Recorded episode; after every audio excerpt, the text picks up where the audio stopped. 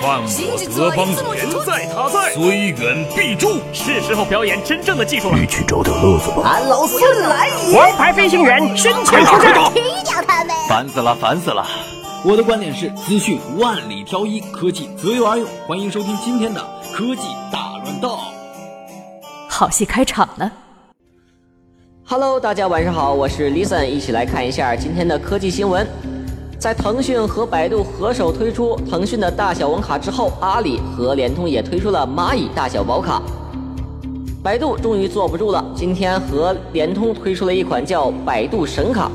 百度神卡也是有两种，分为大神卡和小神卡。大神卡套餐是比较贵的。月租一百九十八块钱，包含了二十 G 的全国流量和一千分钟的全国通话时长。小神卡相对来说就便宜多了，月租二十八，包含了一 G 的全国流量，一百分钟的全国通话。超出之后，流量按十五块钱一个 G 收费。如果说流量用的不是很多的话，办张小神卡其实还是比较建议的，因为说十五块钱一个 G 的流量真是不是真的不是很贵了。接着来看第二条新闻。腾讯 QQ 在北京今天举办了 QQ 红包媒体沟通会，公布了今年春节的红包玩法。据说春节期间将派发2.5亿的现金红包和价值30亿的卡券红包。说30亿的卡券红包，那乍一看其实是挺吸引人的。其实说这个30亿的卡券红包真的是没有什么意思。我打开之后看了看是。嗯，坐快车打九八折，然后是给了我好几十张。其实这种东西没有什么真正的意义，就很鸡肋吧。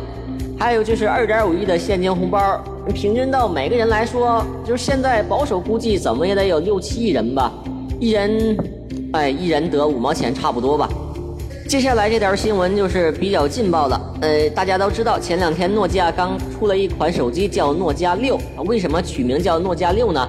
就是说中国人吧比较喜欢这个数字六，然后说这条新闻就是说，诺基亚将要出一个旗舰机叫诺基亚八，但是它这个处理器目前还不清楚，应该是有两种，一种是八三五版，另一种是骁龙的八二幺。